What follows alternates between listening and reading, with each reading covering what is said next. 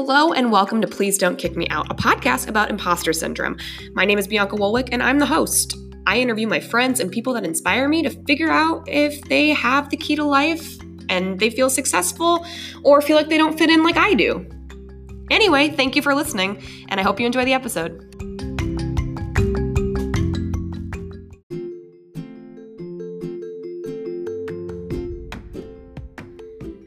My cool shit plug for the week is Maya's Cookies. Maya's Cookies are based out of San Diego and they are vegan cookies. Now, personally, I'm not a sweets person, so I've actually never had the cookies. However, my friend Aticia, who was on our Black Lives Matter episode, um, and she so graciously used her voice to help with activism for um, waking up uh, our friends to be woke for equality right now, I gave her a sampler box as a thank you. Now, Maya's Cookies is a Black owned business, it's also a vegan business. Um, with incredible vegan cookies. Uh, Ticia said that every single sampler cookie she had was phenomenal. They were chewy and they're just amazing. Um, but because she is a Black owned business and there's a huge push right now to support our small local Black businesses, um, even though she does ship nationwide, you're going to have to wait a little bit to get the cookies. But I think that they're well worth the wait. And Maya's awesome. So, yeah, I'm going to include all the information as always in the description and continue to support local, shop small, and shop your Black community and their businesses because that is how we're going to continue to make change, even if we cannot protest.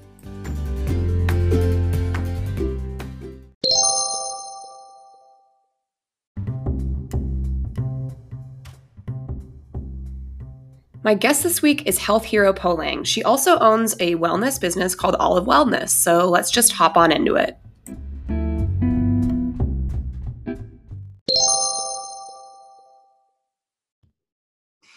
It going? Good. How are you doing? Oh, you know, all things considering, I'm I'm just hanging in there. What about you? Same thing, just trying to, you know, help out and get along as every day. Everything's always changing every day now. So I know, it's crazy. so, to my guests that are listening, the voice on the other end, you are listening to Please Don't Kick Me Out, a podcast about imposter syndrome. And today I have my lovely health professional friend Po Lang on the podcast. So, Po, would you like to walk people through your uh, elevator pitch, kind of who you are, what you do, etc.? Sure. So, my name is Po. I am a registered nurse and I'm the founder of Olive Wellness. We are a holistic healthcare and coaching practice. We take a 360 approach to guide our clients to reach a vibrant life with optimal health. We also specialize in helping patients that manage their diabetes, leaky gut, and PCOS.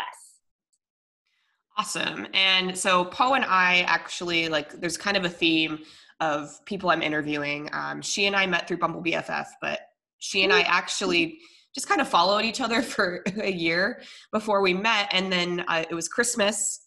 You and your husband were about to go on your honeymoon. Like I think you were leaving like two days yeah. later or something.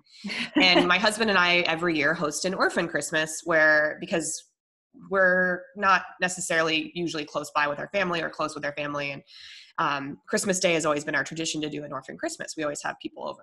So Poe and her husband Matt ended up coming, and it was super. It was super fun, and we played Cards Against Humanity and ate a bunch of cheese, and it was it was a cool night.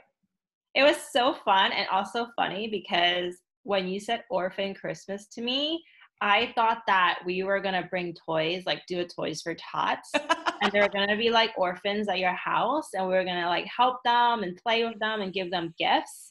So I was like, so, so, so she was on board for that, but then like she comes in and there's like four boxes of like wine, just like, like at the ready. and then you're like, no, just bring like alcohol, and I was like, alcohol and food. I was like, okay, maybe these orphans like want to eat and then we're gonna drink. That's so funny. I you, like so now that she's like come to like one of my parties, I love hosting things, and my husband and I, the two things we love doing like the most is like hosting people. Obviously, with the quarantine and all of that, like this will probably change, but we always do a friendsgiving and then an orphan Christmas. So and we typically we do a New Year's party, but we didn't this year. I just couldn't get enough interest. I mean, people were like, "Oh, Lemon Grove is so far away." It's like, I know. It's not. It's like a fifteen dollar Uber ride anywhere, and I mean, I but I get it. So whatever. Yeah, I get it. It's just hard sometimes with people's schedule as well around the holidays. Yeah, we'll probably be zooming all yeah. of our holidays from now on. Yeah. funny because my friend actually she's doing a birthday party and. I was mm-hmm. like, Oh, are you doing it on Zoom? And she's like, Yeah. I was like, What are you gonna do though? And she's like, We're all going to bake the same cake at the same time. Oh. And, and I was like, Oh gosh, I would suck because I suck at baking. I can't bake. I would just like buy a cake and like mix the flour and like pretend the cake came out. yeah. no, I can't bake. Scott left a starter to make bread and I mm, I just read the recipe wrong because I'm more of like a oh. pinch of this, a dash of that person.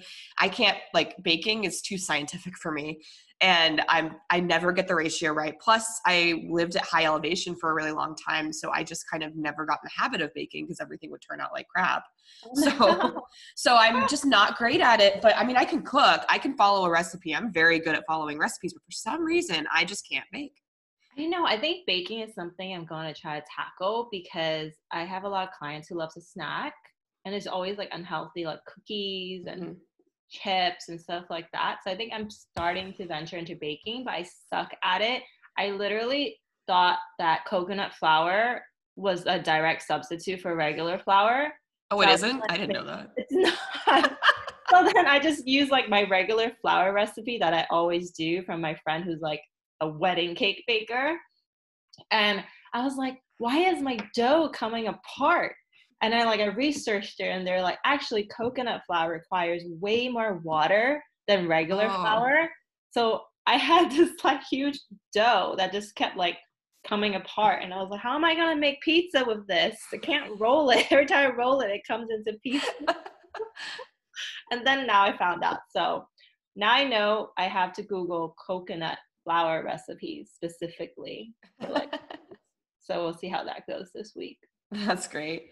So, um, right before all of this quarantine and the shutdown um, happened, uh, Poe and I actually got together um, and we kind of were like, we put our heads together on kind of San Diego and, and women and networking and being a business owner because she had recently launched her business and um, that is actually kind of where my wheels started turning about starting this podcast so i credit a lot of it to our conversation um, that we had and Aww. then you know getting laid off was my catalyst to starting it but i always had the the want to interview you so i'm really excited that you actually found time in your very busy schedule to chat with me today Oh, it's awesome. I love it. I love what you're doing. I love that you're creating this platform and you're so driven. And it's definitely a much needed platform because I feel so lost when I started my business. And right. I still feel lost.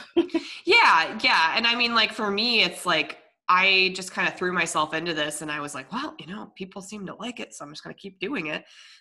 so um, but but the idea of imposter syndrome that wasn't fully baked um, when we talked about it but then it kind of came to me in an aha moment where i was like man every day i was like thinking like they're going to come in my office and tell me like oh, well you can't be here anymore.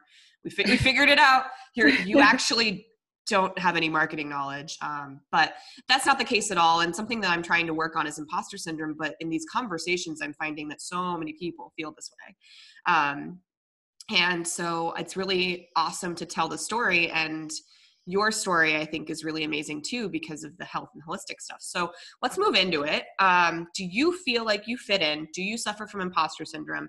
In what ways and then what does imposter syndrome mean to you oh gosh i feel like i suffer from imposter syndrome every day so a big yes to that especially when i first started i mean i've been in healthcare and a nurse for like 10 years mm-hmm. and I've been helping patients, educating patients, going in surgery, recovering patients.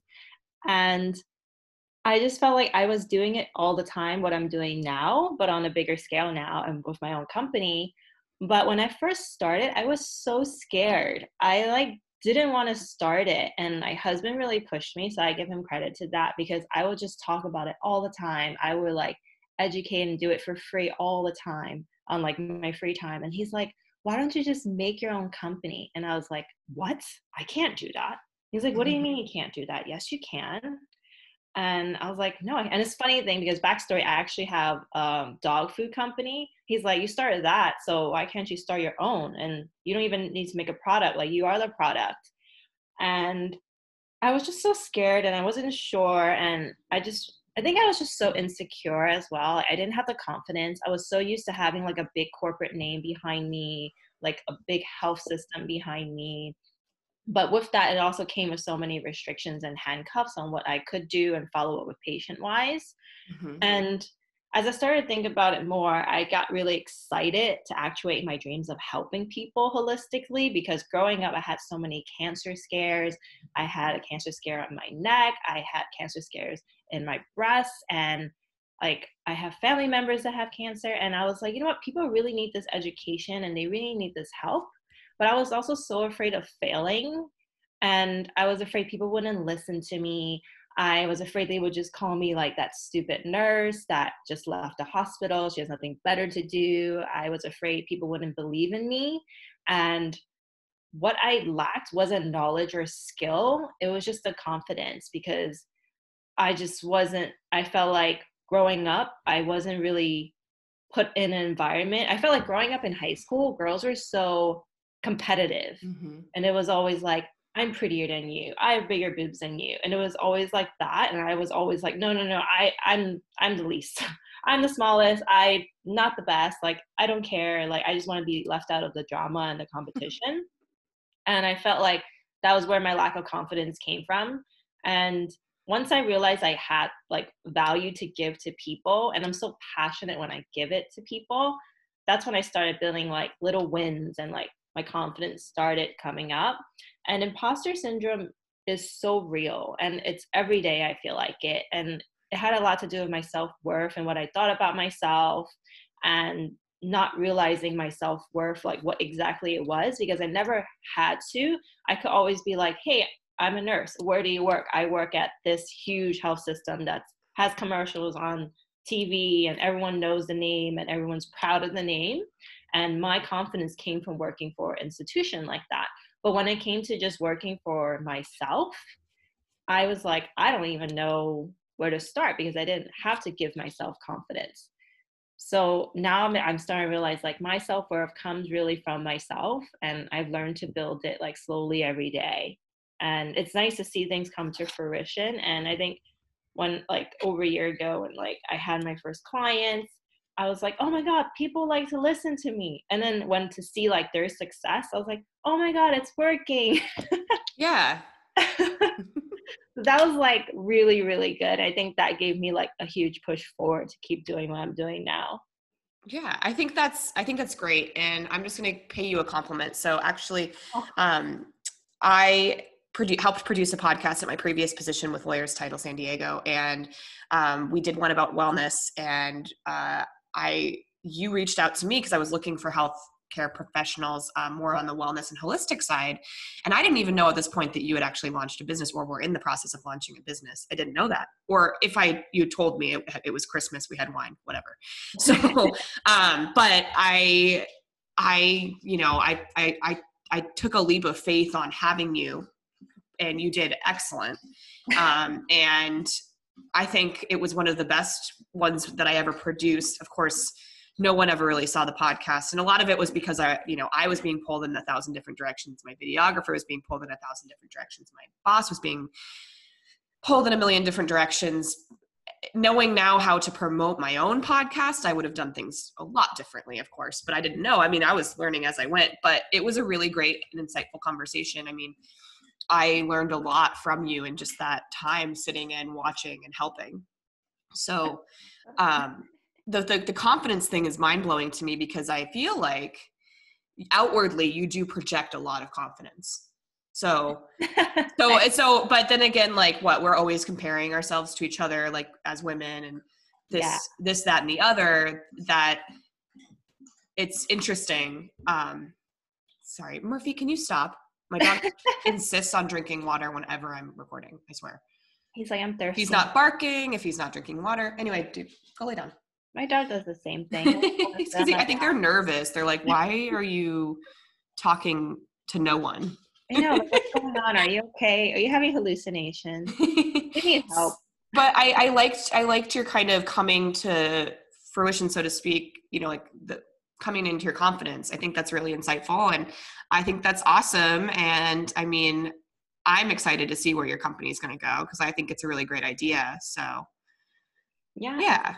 so crazy. I just feel like I definitely am an introvert and I a lot of people like don't think that when they like meet me and like talk to me, but I like enjoy really specific conversations, I think, like mm-hmm. really meaningful conversations. Like I'm very very bad at like going to an event mm-hmm. and then trying to talk to strangers. uh, even though like I went to event in LA, it was like a WellSite event for all the holistic practitioners and we're just there to like not network, just like mingle and like hang out and like meet each other in person because like we're all in a healthcare space mm-hmm. and we had like yoga classes sound baths and i was just like so shy to talk to people that i actually have talked to online because i just felt like oh no like what if like my yoga pants are not like nice enough or like i don't know like my outfit's not nice or like what if i get judged like i just felt so insecure and looking back now i just felt so silly i should have just like indulged and just like chilled out a little bit but it does get to me because yeah. especially like comparing each other mm-hmm. like i was talking to like ceos of like Osea Malibu and the Balanced Blonde who have all this like big following. And I just felt like, well, my following's not as big. I have a smaller company. Maybe I'm not as good. Maybe I'm not worthy to talk to these people. Like, what are they going to think of me? But it was totally like not the case at all. And they were also sweet and opening and inviting. But it was just me. Like, I needed to work on myself. I think it's just a progress every day.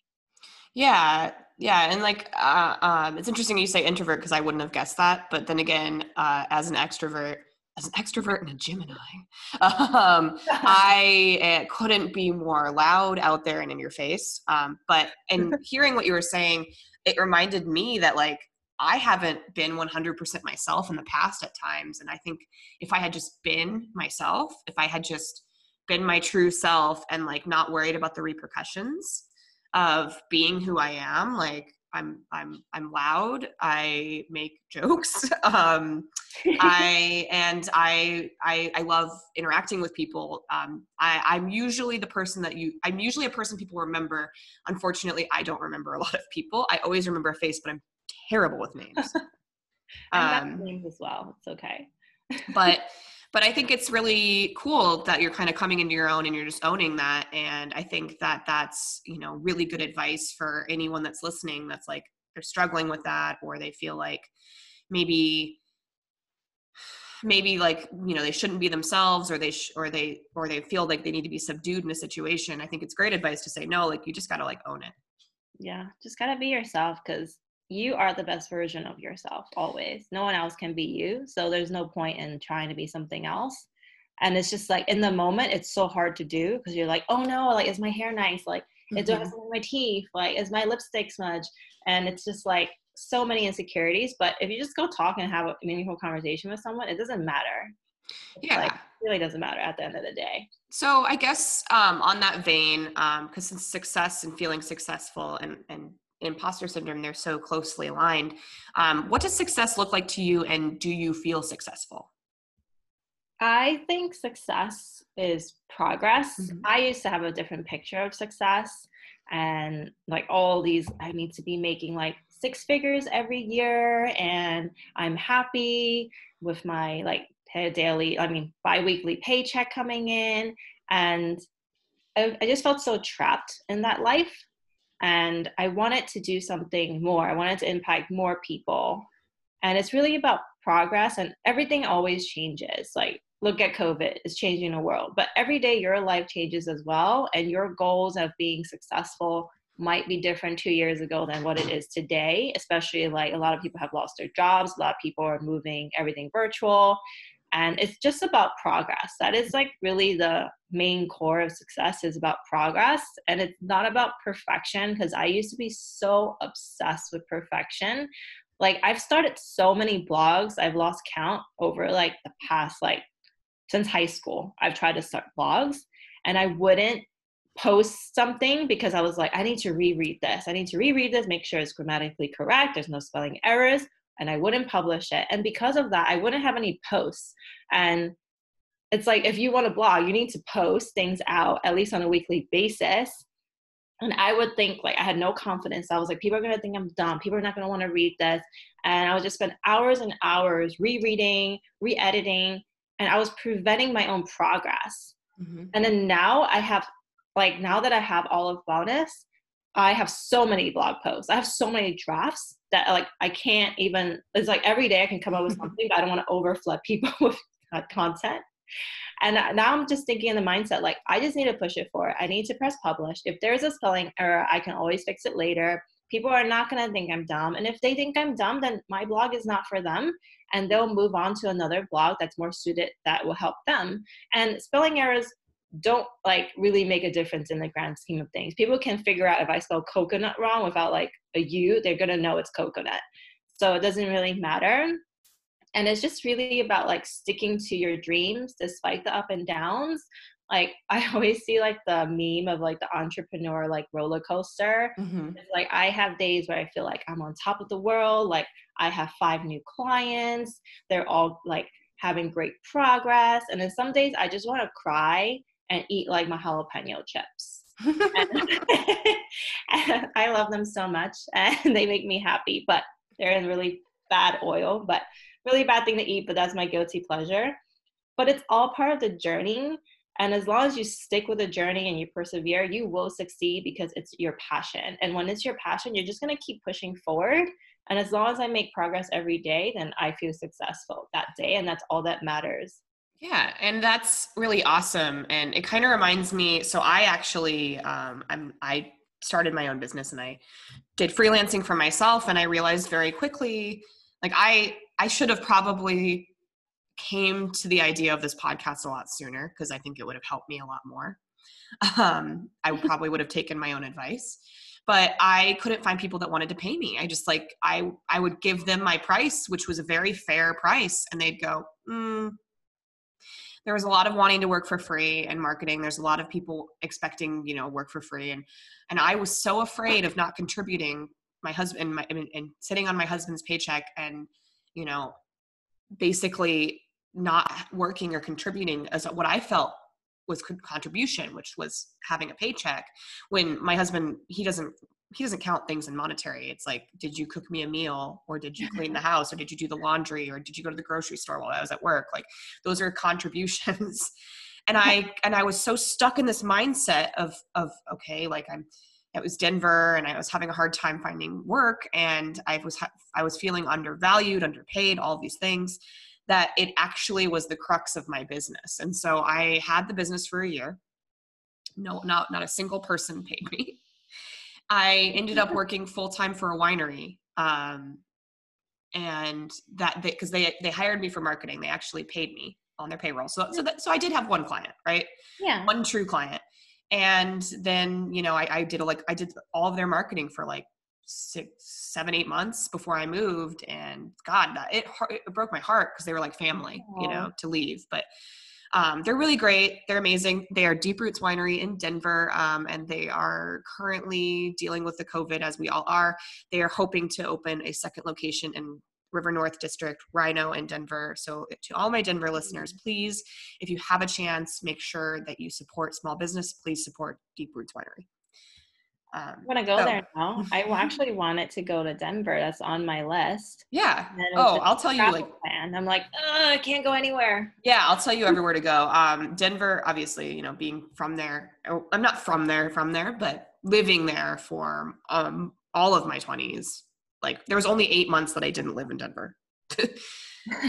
so eight months out of you know, I turned 21 and then I moved, like I turned 21, I graduated college and then I moved to Denver shortly after. Um, and yeah, I mean, Denver, it's a beautiful city. It's, it's a tough city to make it, but, um, but if you have a profession, like you're in healthcare, okay. Like, so if you're in healthcare, they have the Anschutz campus, they have the University of Colorado, which I'm very thankful for. You know, I've got a family member dealing with some health stuff right now, and like, thank goodness for them.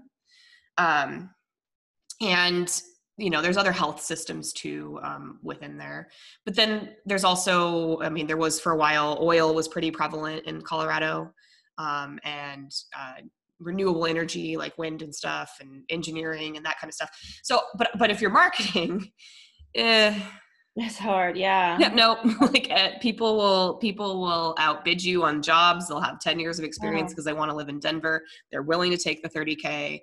They won't ask questions, and it just didn't feel sustainable to me. So I, I don't know. Denver was Denver was a tough market, but I, I if I could go back in time and give myself any advice, right, it would be just stick to your guns. Like if someone doesn't want to pay you, then then they're not the client, right? They're not the client for you.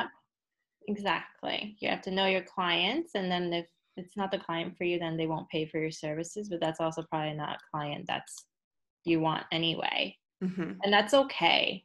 I think that was also because when I first started my business, I would get a lot of people who would just ask me questions, and I'm since I'm so passionate about health, I'm like so happy to talk about health with mm-hmm. everyone and like how to help them but it becomes like a time like oh you know i left my six figure job and i still need to have a living and there's no shame in it and there's no feeling bad about it because people pay for things all the time people you know pay for food people pay for services.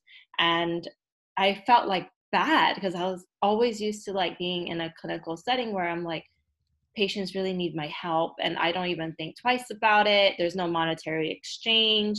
I just help. And i felt and i found myself helping people for free even though like i wasn't like consciously helping them for free. Mhm. i was just like giving them all these like advice and you know all these things to change and their diet and their exercise and herbs and then i realized i was just doing my job for free my company I was giving everything away for free. And I was like, I can't do it because I need to be a sustainable company. Because it's not to be greedy, but in order for me to help more people, I need to be sustainable and profitable so that I can keep going. And Right. It was really like a turn in like my brain to think that way because I always felt like I should just help everyone. And yes, I want to help everyone, but with paying clients, I can help more people and then I can then use the money to donate more services to like kids in need, which is ultimately what I'm trying to work on with Olive Wellness is like a give back program. Yeah, that's that's awesome. Yeah. Uh, I, I, I, I don't know. I, you just continually, and I, I admire you. You continually inspire me. But I think it's really awesome what you're doing, and like I think there's a complete need for it. Um, and especially like your approach and how you've been helping people. I think it's really quite fantastic. Um, so we've touched on the imposter syndrome. We've touched on you know the feeling of success and that kind of stuff. So let's move on to the fun. I think it always is more fun to do what you know our, our what we're fanatical about. So uh, one thing that i'm fanatical about is uh i don't know right now. Uh i guess Guy Fieri. yeah guy fieri. I haven't talked about him in a while. Okay so guy fieri uh my friend sarah who actually will will be a podcast guest depending on when this is released either before you or after you. Um she sent me a signed guy fieri uh apron as a housewarming gift. So that sits with my signed Guy Fieri frying pan, which was a wedding gift from my friend Ian. Wow. Um, he's a meme of a man, but I have a bone to pick with him. Okay. Oh, so no. I started. Diners- wait, he's a diners dash that show guy. Yes, And yes. He's a restaurant in Times Square. He did have one for a while. It did. It did shut down. Because I remember like I passed by it. I was like, oh, Guy Fieri has a restaurant now. Wow. So uh, my bone to pick with him is that I started Flavortown Island the day that Animal Crossing came out. I created Guy Fieri as the character. My husband then took the switch onto the ship. So he's been building this island. And Guy Fieri gave credit to someone else. And I'm like, nah, dude, like I made that first. Oh, so he saw your character. I don't know. I have no idea. I don't know how Animal Crossing works. I played it for like one night, and my husband, who's obsessed with video games, just basically made it his thing and then proceeded to just use it without me. So, But he's using Guy Fieri that you created. no, he posted a photo of someone else who did like a Flavor Town Island with a Guy Fieri, and it's like, yeah, but like I did that first. You Oh, know? another person did the same thing. Mhm. Oh, no. Yeah. So I'm saying I'm the original. I mean, like our Wi-Fi router is Wi Yeti. Like, um, That's so funny. Yeah, like I don't know. I think he's a meme of a man. I I, I really appreciate him. I, I I think it's hilarious. And the I've actually not told this story on my podcast, so uh, I will tell the story. But I actually auditioned for Guy's Big Project three years ago, and I actually got cast onto it. Um, oh. Yeah, so I went to I my husband and I had been day drinking. I slammed a couple of slices of pizza. He shot it on his camera. We submitted it after drinking a bottle of wine the following night. Got a phone call less than 24 hours later. I had to turn it down. I actually actually ended up taking a different job because I was in between jobs at the point. And um, I always wonder what if, but I also yeah. was the unhealthiest I've ever been in my life. I, you know, met the love of my life, gained a lot of weight, like eh, as you do. We all do, yeah. and um, wasn't taking care of myself, wasn't exercising, wasn't eating right. Uh, was you know I used to drink a lot more than I do now, and um, it wasn't. I just wasn't healthy. And had I gotten on that show and had I taken that show, I mean, I I would have just been you know to me just like this heavy person on TV, you know. And that's not really what I wanted to portray. So like that was a reason why I kind of turned it down. But looking back on it, it's like I should have just done it. I know there's so many things in life that we're like, oh, what if? It's not like regrets, but you just kind of mm-hmm. like wonder, like, what if I did that instead? Mm-hmm. What would happen? But yeah, yeah, and I mean, like, so I've always had a slow metabolism. Like, I, I, I actually, I was gonna get my thyroid tested recently, but I ended up getting too busy and then ended up getting laid off, and then corona, coronavirus happened. So I actually never got a chance to go get that test fulfilled. So I'll have to do it at some point. But um, I've always had a slow metabolism, and uh, that's why I use the Peloton because I have to. Like I have to, otherwise I will just be like. But I've I've I've had to learn to accept that my body is never going to be a zero and it was only ever a zero because i starved myself to that weight exactly and you don't need to be a zero i don't know i don't know how somehow society has managed to put that in our head because i also felt like i needed to be a zero and if i wasn't i would be like oh my god i remember i have like a friend that's like super skinny since like mm-hmm. kindergarten and she was like a double zero and I was like, how do you become double zero? That's even better than zero, right? Yeah. And I was so obsessed with it. And then as like I got older, like my body just isn't a zero. And it wasn't made to be a zero. Like genetically, my body was not like you're gonna be a zero when you're an adult. You'd be a zero when you're like 12. And then when you're an adult, you're gonna be like eight or something. Right. And, but I was just so like driven by the numbers. I would starve myself. I would mm-hmm. try to go up after dinner. I would like not eat and then feel like really crap and like binge eat and eat like loads of like stupid food that I would never eat nowadays. But I constantly felt like I wasn't good enough because I wasn't a zero or even like a two. I was like, oh, I'll try to mm-hmm. be a two. And I just couldn't. And then now it's just like, you know what, whatever fits well. And also like the sizing in different yeah. brands is so different and it'll make you feel so fat if you go to a brand that's mm-hmm. just run small. And I'm like, why did they do that to mess with our heads? Yeah. Just why? oh yeah. So um a practice I've been doing, and we will get to what you're fanatical about because I love what you said. But um, a practice I've been doing is I finally got rid of everything that doesn't fit me, right? Yeah. And I and I no longer keep goal items in my closet. And that has been such a mental breakthrough for me of buying things because I want to buy them and knowing roughly what my sizes are and actually fitting in things and not keeping things that I don't either don't fit in anymore or I bought because they were too big and I bought it on clearance and I can't return it to ModCloth or whatever, you know. Mm-hmm. So so I'm I'm a lot more intentional about my purchases um, which and, and my clothing and how I clothe myself, which has actually done a lot for my self confidence. Um, and so I highly suggest that if anyone is like feeling like, ugh, with my body and blah, get rid of the gold jeans, dude. Just get rid of them. Yeah, we don't get, need get rid of it. You don't need that. Stare at us. Just Marie Kondo it. it brings me zero joy. I know. I hate things that don't bring me joy. And I actually started like a minimalist wardrobe with just like some like summer dresses I wear here and there, but I try to keep it minimal because I'm like, you know what?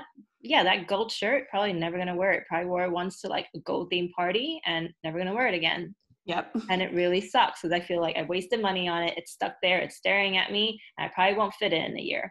So it's gonna go. it's, it's, it's got to go. okay, so we'll go back to the, the question at hand because we just got wildly off on topic. But um, Italian. Oh yeah, I'm not going to say. I almost said what you were going to do. Okay, let, I'll let you go. Italians in general. Italians. I'm fanatical about Italians. No, I'm fanatical about Italian greyhounds. So Poe has the world's cutest Italian greyhound. Um, his name is Max. I know his name is like his full name is like Maximus Decimus Aurelius Lang, like the gladiator. and I ha- I love all dogs, and I've grown up with like German Shepherds, Dalmatians, Pomeranians, like mixed hounds, like all sorts of dogs, and I love them all. But now that I have an Italian Greyhound, I think I want to get like a hundred of them because great dogs. So, yes, they're so amazing, and they're so unique and they're like the sweetest. They just want to love you. Like all dogs love you unconditionally, but the way that Italian greyhounds love you, it's like you're like top of the world. Like you can do no wrong. Like he'll literally yeah. sleep on like my neck and he'll Aww. cup in my armpit. Or like yeah. I'll hold him and he'll fall asleep in my arms. and, he just like loves me. Like I'll go out and throw garbage and I come back and he's like so happy to see me. Like he didn't see me in like 50 years. That's so funny. so hilarious. And we actually got him after like we went for sushi and we I tricked I've like been wanting to get a dog for with my now husband, then boyfriend for a long time. And I applied to like foster, I applied to adopt, and you know, we didn't find, we lived in New York at the time, so we needed a small dog, and there wasn't really any options to adopt a small dog in New York. Mm-hmm. So I was like, oh, let's just go to this like really like renowned pet shop who like they have the breeders information. You can talk to the breeders about them. And I like never buy dogs from pet shops. Oh, one time I did because this is off topic, but I had I have a Brussels Griffon and Shih Tzu mix named Mocha. Mm-hmm and I bought her from a pet shop in Brooklyn because I knew that she was really ugly. Because you know, Brussels Griffon, they have that um, it's like the as good underbite, as, yeah, that underbite. They have that like long beard, and she was a girl, and I knew no one was gonna buy her because she was a mixed dog, a mutt, and she was at the bottom shelf. And this was like right before Christmas. This was like in college when I was a bartender, and I went in there just to like look at dogs, right? Not to buy one. And then I saw her and I felt like all the families were buying Christmas presents for their kids, like, you know, the doodle mix, like the cockapoo, like all like the, you know, brand name dogs. And this poor little like four pound dog had a mustache and underbite and no one wanted to play with it. So I was like, should I get it? And then they they were like trying to upsell me. They're like, yeah, she's a thousand dollars, like she's a Brussels Griffon and Shih Tzu mix. And I'm like, wait, thousand dollars? I don't have a thousand dollars. And then they're like, okay, yeah, five hundred dollars. I'm like, wow, that price went down. And I was like, I'm not sure because I live with my parents in college. And I wasn't sure because we like my old dog passed away and it was very tragic and we were very devastated from it. So I didn't know if my mom and dad were ready for a dog. So I went home and I like thought about her the whole night and then I went back and I got her and they put her in a box with a bow and I brought it home. And my mom literally kicked me out of the house. She was like, take that back. We cannot have a dog. But I ended up winning her over. And then I had the dog in my like my room only because she was so small for like a month. And my dad didn't know. And then a few months later, my dad was like, you know, you guys can stop hiding that dog now. so is that is that dog now like living with your parents or? Yeah, mom's dog, so she loves it now. Oh, I love that your mom was like, "Get out of my house." Oh, also, I love this dog. I, know. I was like, "Oh my god!" Like me and my dog gonna live in my car and the streets, maybe just in campus somewhere. Oh, that's so cute, though. I you'll have to send me a picture. Oh yeah, I do. She, she sounds she sounds like a like a little gremlin. she does. She's like Gizmo. Oh, I love that. yeah. Dogs Max literally just like came next to me and sat next to me because he's like, I heard you talking about Mocha. another mother. And now he's just looking at me like, Where's Mocha? where's Mocha? Yeah. So I actually had a I had a friend, uh, a coworker that I used to work with, and she um, she's only ever had Italian greyhounds, and I Mm. wanted an Italian greyhound. I really, really did. I wanted one so badly, and then I adopted Murphy. Get another one. Get an Italian Greyhound and Murphy together. I know. Well, Murphy doesn't like other dogs, but Oh no! yeah. I was So like, you could put Murphy and name the Italian Greyhound Law. That's funny. So, what is one or a few unpopular opinions you have, and why? I wasn't really sure about this one because I feel like I have so many unpopular opinions, but then when I get put on the spot to think of one, I can't think of one. I was like, I didn't. So everyone's been obsessed with Tiger King, but I really didn't enjoy it as much as everyone else did. Like, I thought it was very interesting and how he had like a zoo and like he had a lot of misfits that he helped give jobs to and it was very interesting and then the whole like mystery of the like carole baskin kill her husband Mhm. like that was interesting but then it got like really weird and it went like downhill for me from there because i was expecting it to be like a murder investigation and that he was going to like somehow kill carole baskin or carole baskin was to like turn around and help him get his zoo back from that jeff guy and it, it didn't happen it got weird he ran for office and i fell asleep at some point yeah, I I mean, I thought it was I, I it was good. I liked it enough, but I think people like going crazy with all the memes and all of that. Like, so I've got um my husband's family, uh, his his mom's family lives in Oklahoma, and uh, some of his mom's nieces are like friends with me on Facebook. I think one of them sending me a Carole Baskin shirt.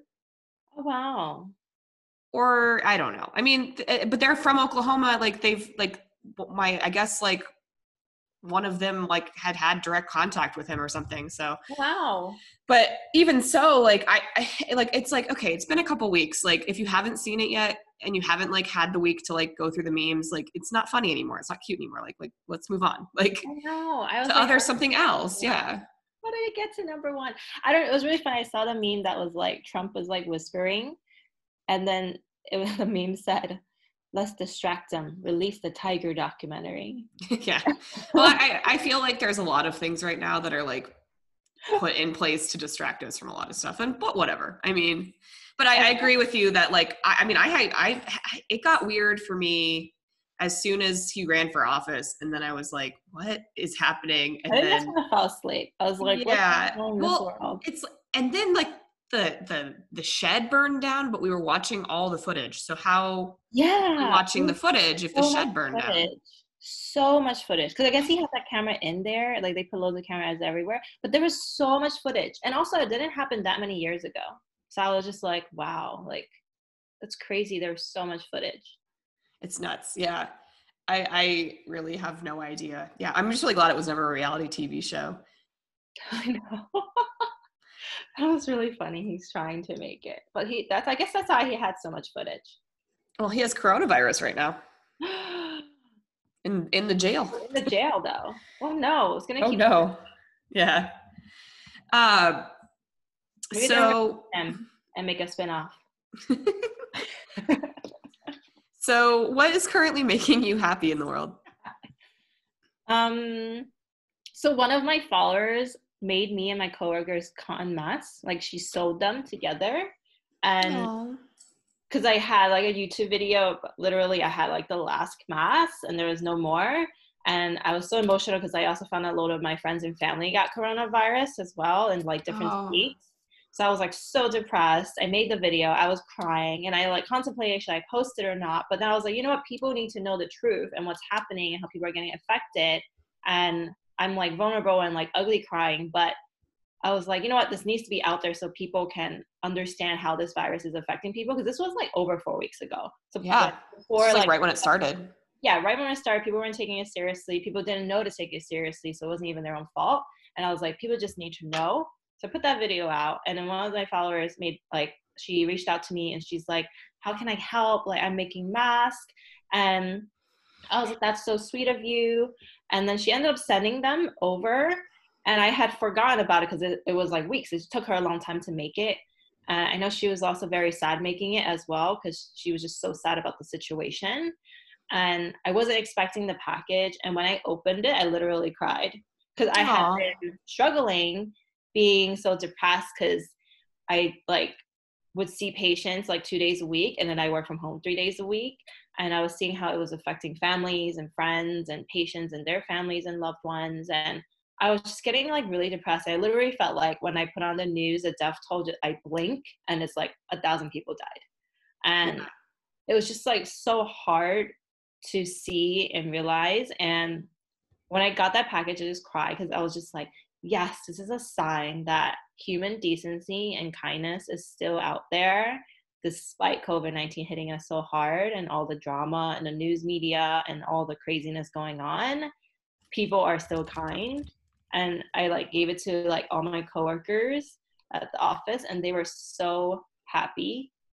And I was like, yay, this is amazing. People are kind still. So it gave me like a glimmer of hope and I like hold on to that hope. Yeah, I think that's I think that's awesome and and I've been very like watching very closely like you your stories and stuff because like as much as I, I you know like right now like these essential workers on the front lines you yourself included like I'm I'm always like oh gosh I hope my friends are okay because I, I my anyone in the healthcare community um and i think that's amazing that someone like reached out but that was a very like vulnerable video. I'll, I'll probably actually link it uh, in the description so people can watch it but, yeah, I'm curious to see me ugly cry. Oh. And then after I posted, it, I was like, I regret it. Why did I put it out there? I ugly cried. People are gonna hate me. People are gonna not like the ugly cry. But then I was like, you know what? People just need to know, and that's way more important that people know what's going on than me looking pretty on camera. Right, right. So we're coming towards the end. Um, I always like to give my guests the platform. Um, is there anything that you would like to promote?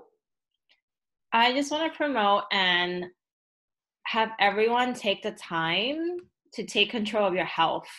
And no matter what situation you're in, if you're laid off, if you're working from home, this is the time you have because I always say health is your ultimate wealth. You can literally have all the money in the world, but if you're sick, you can't spend a dime of it like i there was a year when my mom got really sick and she's always so funny because she's like she says that she's like money obsessed no judgment but she said that if someone put a million dollars in front of her while she was sick she wouldn't even be able to grab it because she felt so sick at the time. And i felt so bad for her but it does put into perspective that your health is your ultimate wealth. It's something you cannot buy. It's something you have to build. And especially now with covid-19 we're wearing masks outside to limit our exposure. But in the event that you do get exposed, your body better be prepared to take down that virus because no mask, toilet paper, nail clippers apparently are now being sold out. None of those things protect you from coronavirus if you're exposed. Your health does. Your immune system is like your ultimate warrior.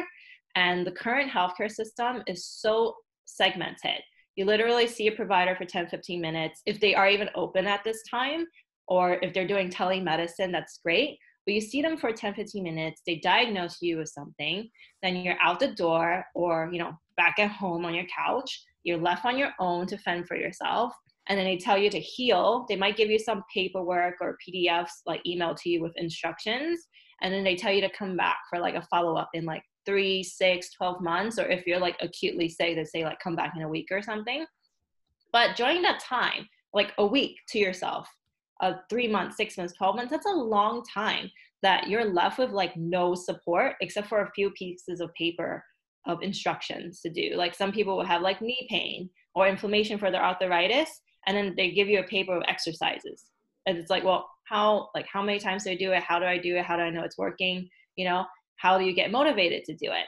And this always frustrated me because I would see so many people come in and they would say that they failed to lose weight they failed to manage their diabetes and now they're on like two different medications or other symptoms would come back. And it wasn't their fault it was the healthcare system's fault because you literally get instructions saying like hey eat low carbs and because you know your sugar is a little high so come back in like a month and we'll recheck it. But they're giving these like generic instructions to people with backgrounds who eat a lot of carbs, such as like Asian culture, Italian culture, Hispanic cultures, who love carbs like rice, noodle, pasta, beans. Like it's not about like restricting because that's just a plan for failure simply telling someone like oh eat low carbs or eat no carbs it's about how we can maneuver and adapt carbs instead of strictly saying no because when you're saying no you're like literally hurting your brain you're making yourself depressed you're hurting your mental health and food makes us happy and it's literally killing our endorphins in there. So we need to find a way to like manage it with food with our health. And i just urge people to like take the power back. Like don't simply go to your provider or your doctor get a pill and then say okay let me go home with it. Because a lot of medications you could come off on. Just because you get prescribed something doesn't mean you have to take it forever. I lower their dosages because it also hurts other parts of your body. Every medication has a side effect and this is what like i do every day at my practice i empower people to take control of their health and heal. I their advocate and I find out what their picture of their ultimate health and happiness is and we work towards that together day by day, week by week. There's no confusion, we set clear goals and we do everything together so no one's left in the dark with their health. Yeah, that's great. So if someone was coming to you, so like let's let's just kind of put the hypothetical situation. If someone's coming to you, kind of what's the what's the approach? What are they coming to you for? Um, and and what's kind of like walk me through the process. So I specialize in diabetes, gut health, and PCOS. So I get a lot of diabetes patients who they either are newly diagnosed, which is great because they're not put on anything yet, and they're literally told like, "Hey, you have diabetes." Um, you need to lose weight, you need to eat healthy, and you need to exercise. And they need to come back in a month. And if in a month your blood sugar is not managed or not lower, then we need to put you on a medication. And mo- a lot of people will be like, okay, let me go home, let me like Google something like that, and then you know go back in a month and not know where to start, and then get put on a pill. And now a lot of people are coming to me. They're like, hey, I've been diagnosed with diabetes and I need to get it together or they're going to put me on the pill. What can I do? And I work towards them. I take everything into account, not just the diabetes. Did they have a history of diabetes in their family? Like, what is their cultural diet? What is their exercise that they're comfortable with? I'm not just going to tell someone, like, hey, generically walk 30 minutes a day and you'll be fine. It's like, do they like walking 30 minutes a day? Do they have like pain? Do they have arthritis? What shoes are they wearing? What are their bowel movements like? I look at the whole picture of why they have diabetes in the first place because a lot of these chronic diseases are actually caused by inflammation. And when we can fix the inflammation we can find the root cause of it and actually heal them from within instead of having them go down the diabetes path in western medicine. So i try to bridge the gap between western medicine and traditional chinese medicine and ayurvedic medicine together so that they can do both things. It's like little things that they can do every day in their diet, their nutrition, their exercise, herbal supplements, and you know, acupuncture, chiropractor, everything together and how they can get and heal and manage. Okay, great. Um, and then for anyone that's listening that would like to set up a consultation with you or uh, talk to you, kind of what's that process? Um, they can go on olive-wellness.com and they can just schedule a consultation right there. Okay. And then uh, if they mention, uh, right now you're doing a promotion, right? So, yes, for anyone that mentions the podcast, please don't kick me out in the comments. I'm giving a free 30 minute session with your consultation. Awesome. Yeah. So I will, all of the links will be in the description for everyone to follow along to schedule time with you, please mention Please Don't Kick Me Out in the comments section so you can get that free 30 minute uh, talk with her. Um, and um, yeah, definitely, if you've got leaky gut problems or you have PCOS, which is very common among women, um, more common than you would think, or you know, even if you want to talk about nutrition, she's she's you know a wealth of information. So I definitely encourage uh, my listeners if they're interested to get in touch.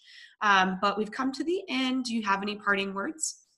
I just want to say to everyone stay safe out there and be well.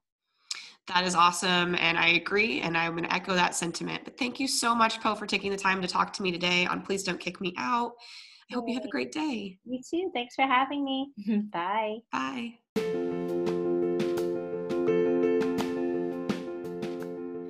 This has been Please Don't Kick Me Out, a podcast about imposter syndrome. If you like what you hear, please subscribe, like, comment, share, tell a friend. You know, that's how I'm going to keep these stories going. Also, if you want to be a podcast guest, you can reach out to me at pdkmo podcast at gmail.com and we can get it set up. Thanks everyone for your continued support, and I look forward to, you know, connecting with you again next Monday.